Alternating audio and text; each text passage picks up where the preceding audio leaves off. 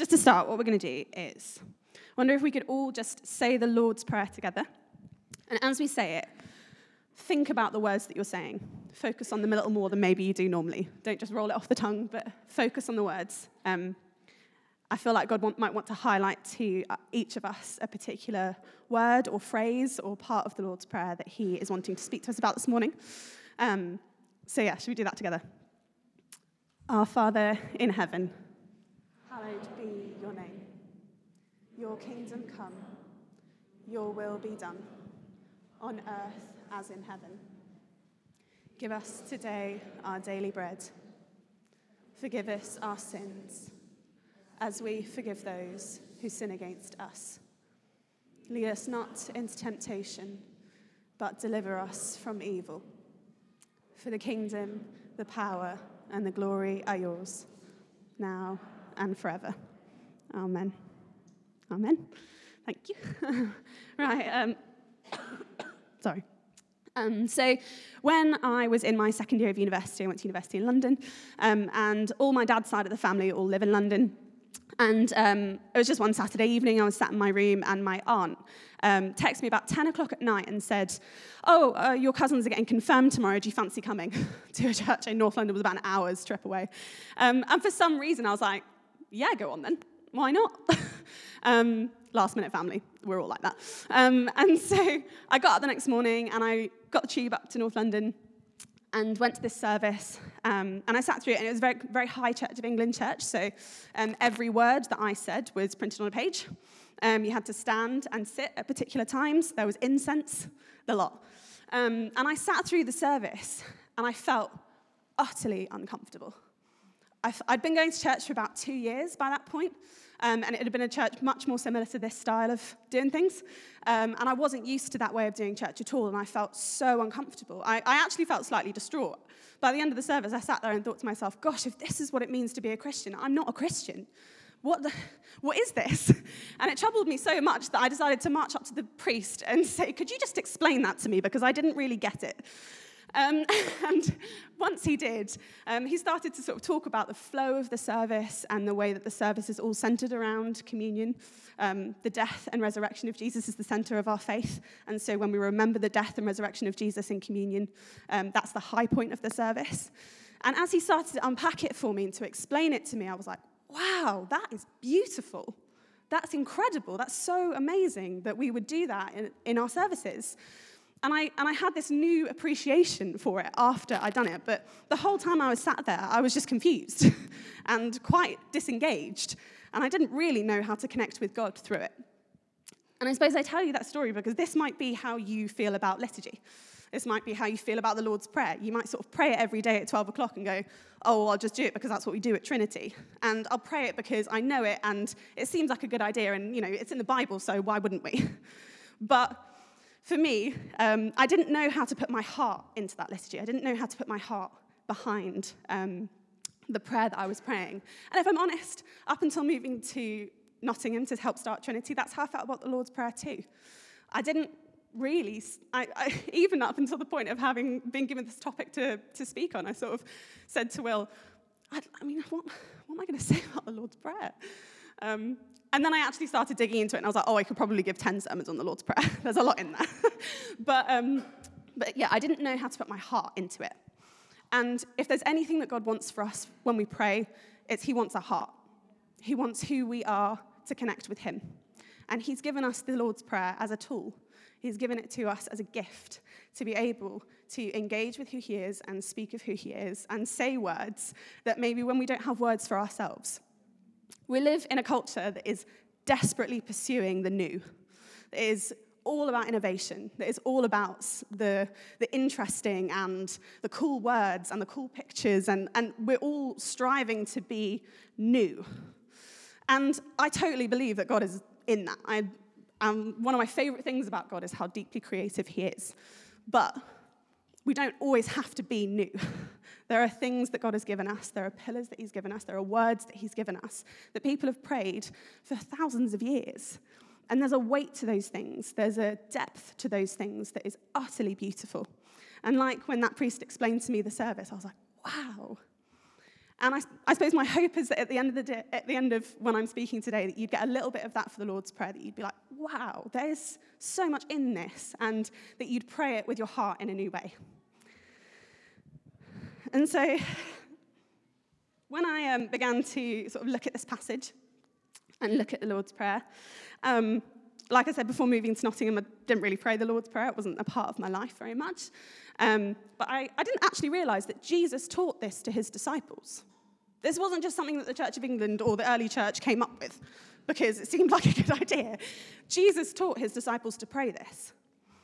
And because Jesus taught his disciples to pray this, um, he's sort of inviting us into his prayer life as he as he teaches this to his, to his disciples and to us. He's inviting us to see what it looks like to be in true communion with God. Jesus had absolutely no barrier, no barrier between him and the Father. There was this purity of relationship, this um, unhindered relationship, this love that he had with the Father. And he invites us into that by teaching us how he prays. And so because Jesus taught us to pray these words and to ask these things of God, we can trust that these words are true of who the Father is and what he wants to give us. The Lord's Prayer is a powerful reminder of every day at 12 o'clock of who it is that we're praying to, of the Father it is that we have in heaven, of the Father who longs to give us things, longs to give us good gifts, and longs to speak with us and to be with us. And so I just wanted to take a little bit of time to look at each of the verses in the Lord's Prayer and to draw out a little bit of who is it that God is in these verses? Who is it that we're praying to? And so the first verse is Our Father in heaven. First sentence is Our Father in heaven. now, I started um, when I was preparing for this, I looked at that first, that first verse and I was thinking and praying. And honestly, I could do an entire sermon on our Father in heaven. I feel like there's so much in that that God is longing for us to capture and to see of who He is. He's our Father. And if you were here a couple of weeks ago, you'll have heard me talk a lot about how I feel like God has taught me an awful lot about what, what it means for Him to be my Father this last year. Um, that's been quite a difficult journey. I don't, I don't know what your relationship with your father is like. Mine um, is complicated. Good, but complicated. And so I'd say that my relationship with God as my father was good, but complicated. it naturally sort of transferred.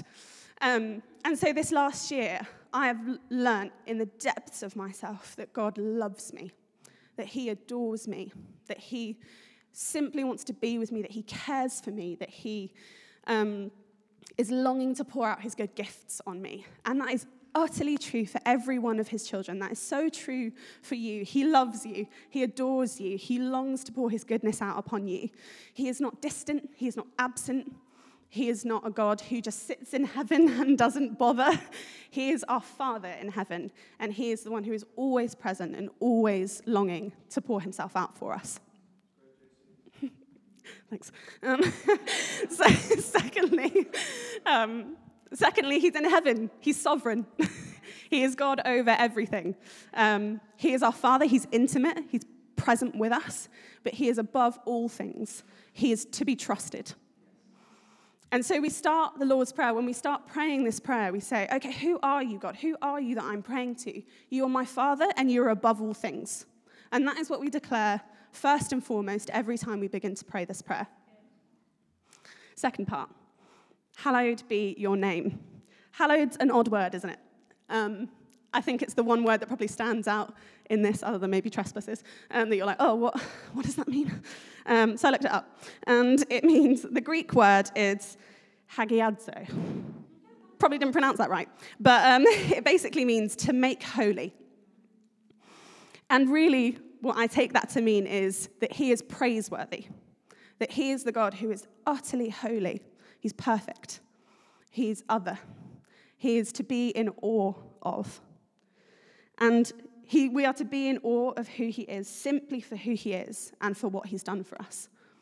When he died on the cross, he finished everything that needed to be finished.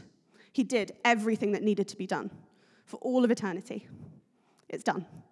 And for simply that, without, without the rest of the Lord's Prayer, without all the things that He wants to give us, without all the things that He wants to like, pour out upon us, The fact that He's our Father and the fact that it is finished is enough.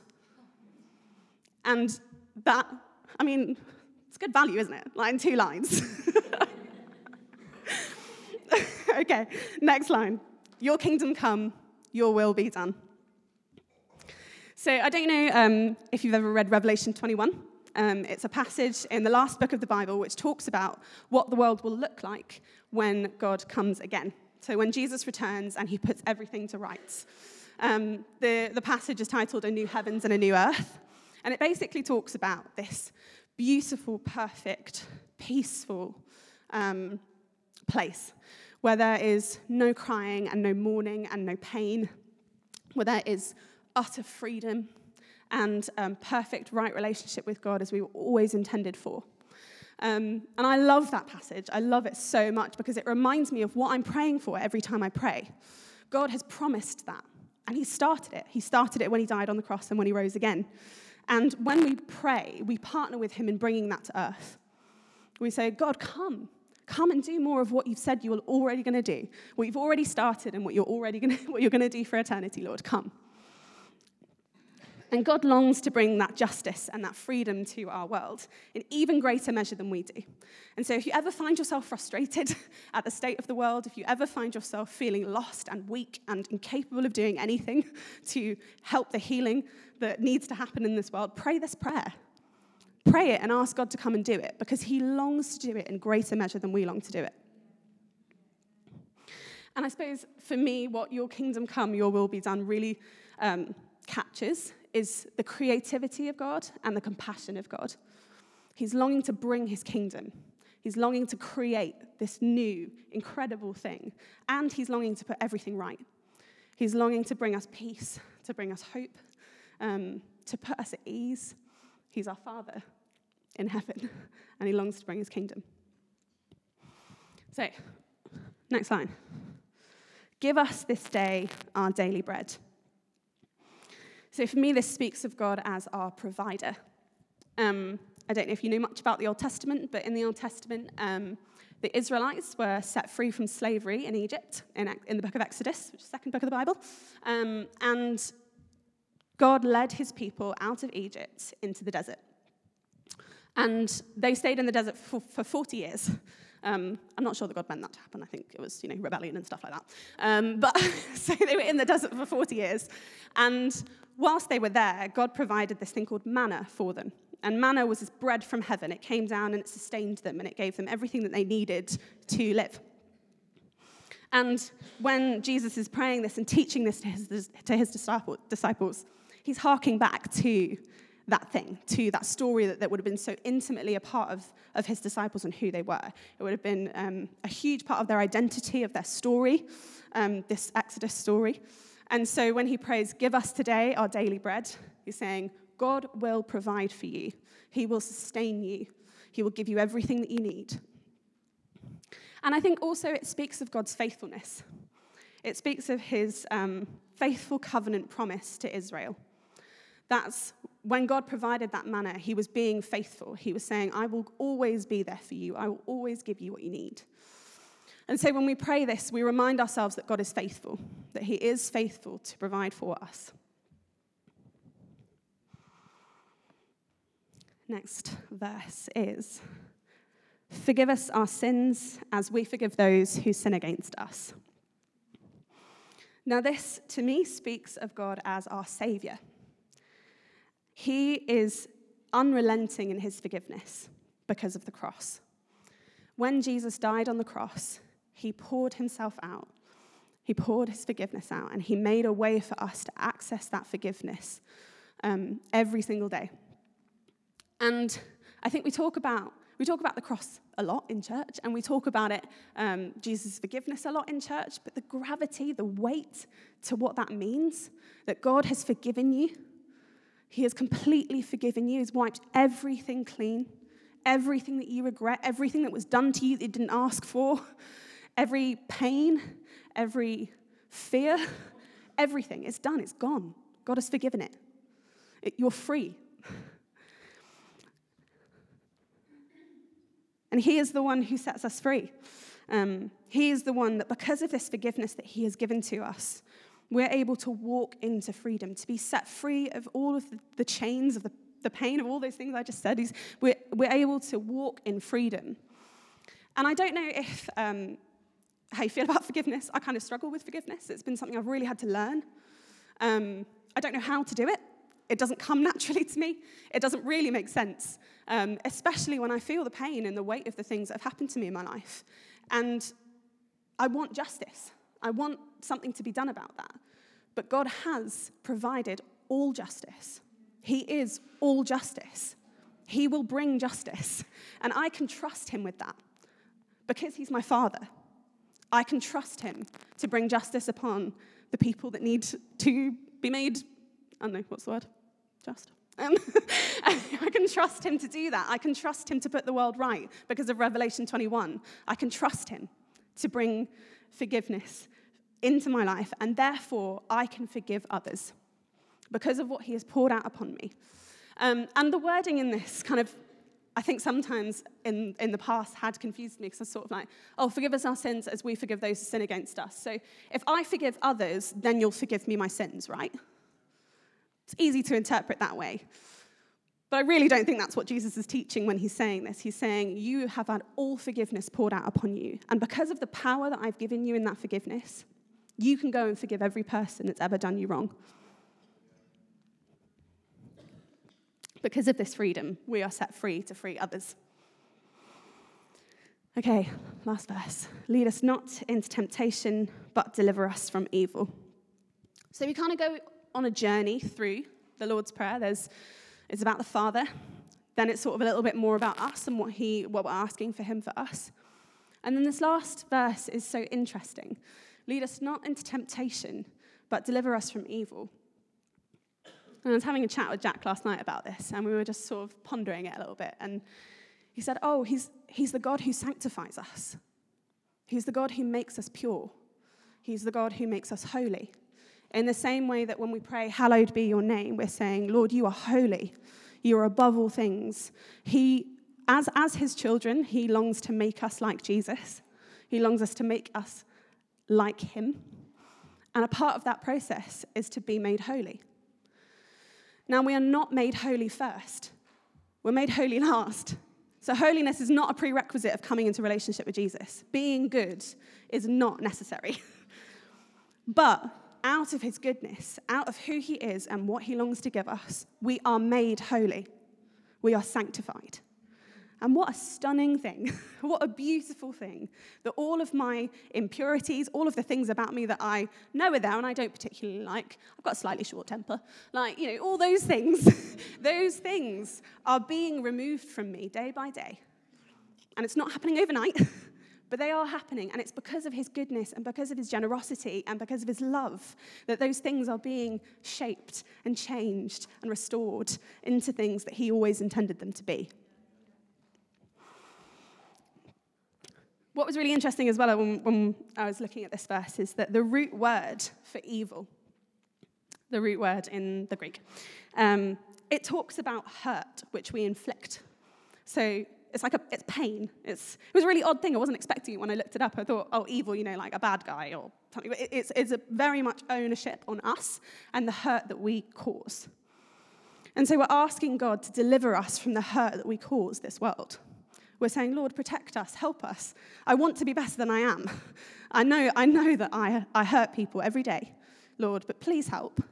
Please help me to do, to represent you more fully in this world. He's, what he's not saying in this is deliver us from evil, deliver us from hurt, deliver us from the pain around me. He's not, um, when we pray this, we're not saying, oh, the problem's over there, and God, you, if you could just come and sort that out, that would be really helpful. we're saying, actually, no, I acknowledge that the hurt is in me.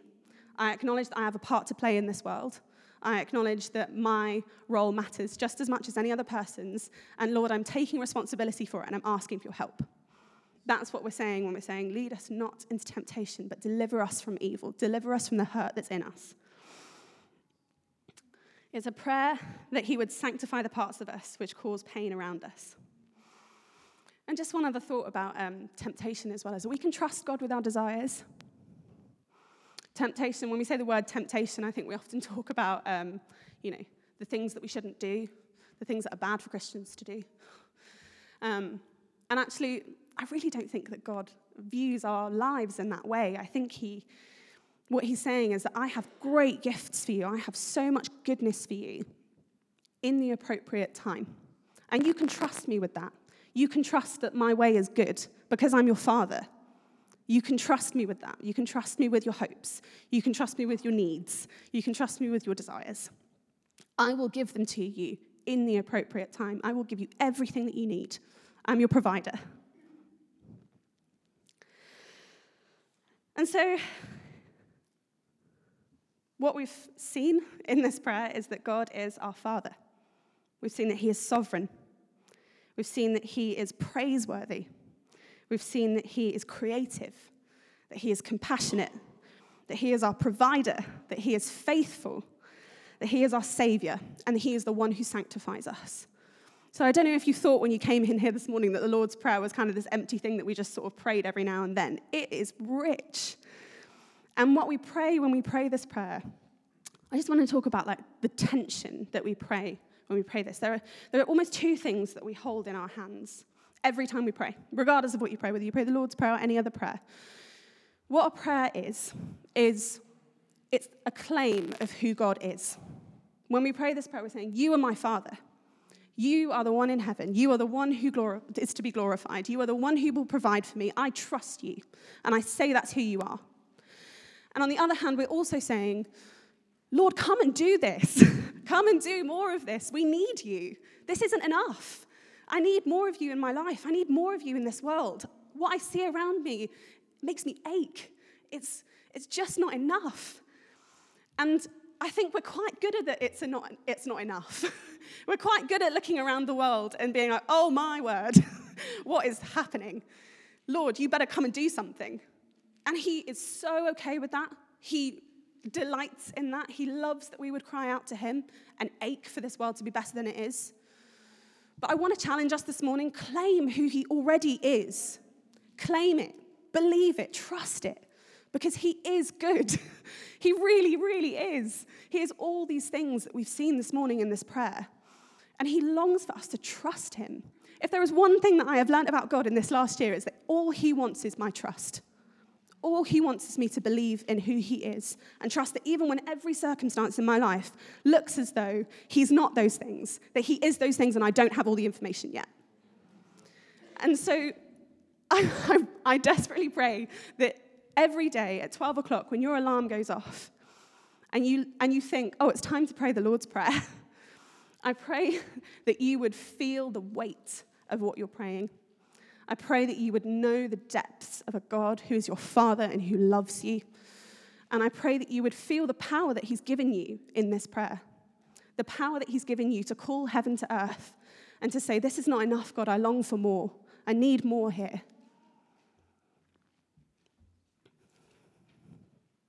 And so I wonder if, just to finish, um, one last point actually. One other thing that, um, when we're praying this every day, um, and I don't know if there have been a few days in the last however many months where you've gone, oh, I'm busy. I'm in a meeting, I'm having a chat with someone, I'm eating my lunch, um, I'll do it in a minute. Um, and this whole few weeks, we're, gonna, we're talking about practices and ancient paths and training ourselves, essentially. And what we say when we pray this, even when we're busy, and even when we're doing it through a chewed sandwich, is I want more of who you are and I will do it even when I don't want to. Even when I feel a bit empty, even when I don't necessarily trust who you are, even when I'm not really sure if I believe that you're my Father in heaven, I'm not really sure that I believe if your kingdom is going to come. Pray it in faith.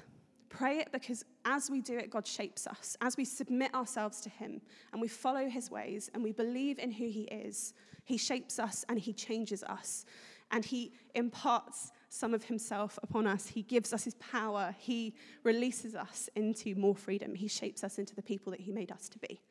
So pray it even when it's hard. Pray it when you can't be bothered. Pray it when you're eating a sandwich. okay? One cough. That was good. Um, right, so to finish, I wonder if we could just say it again together.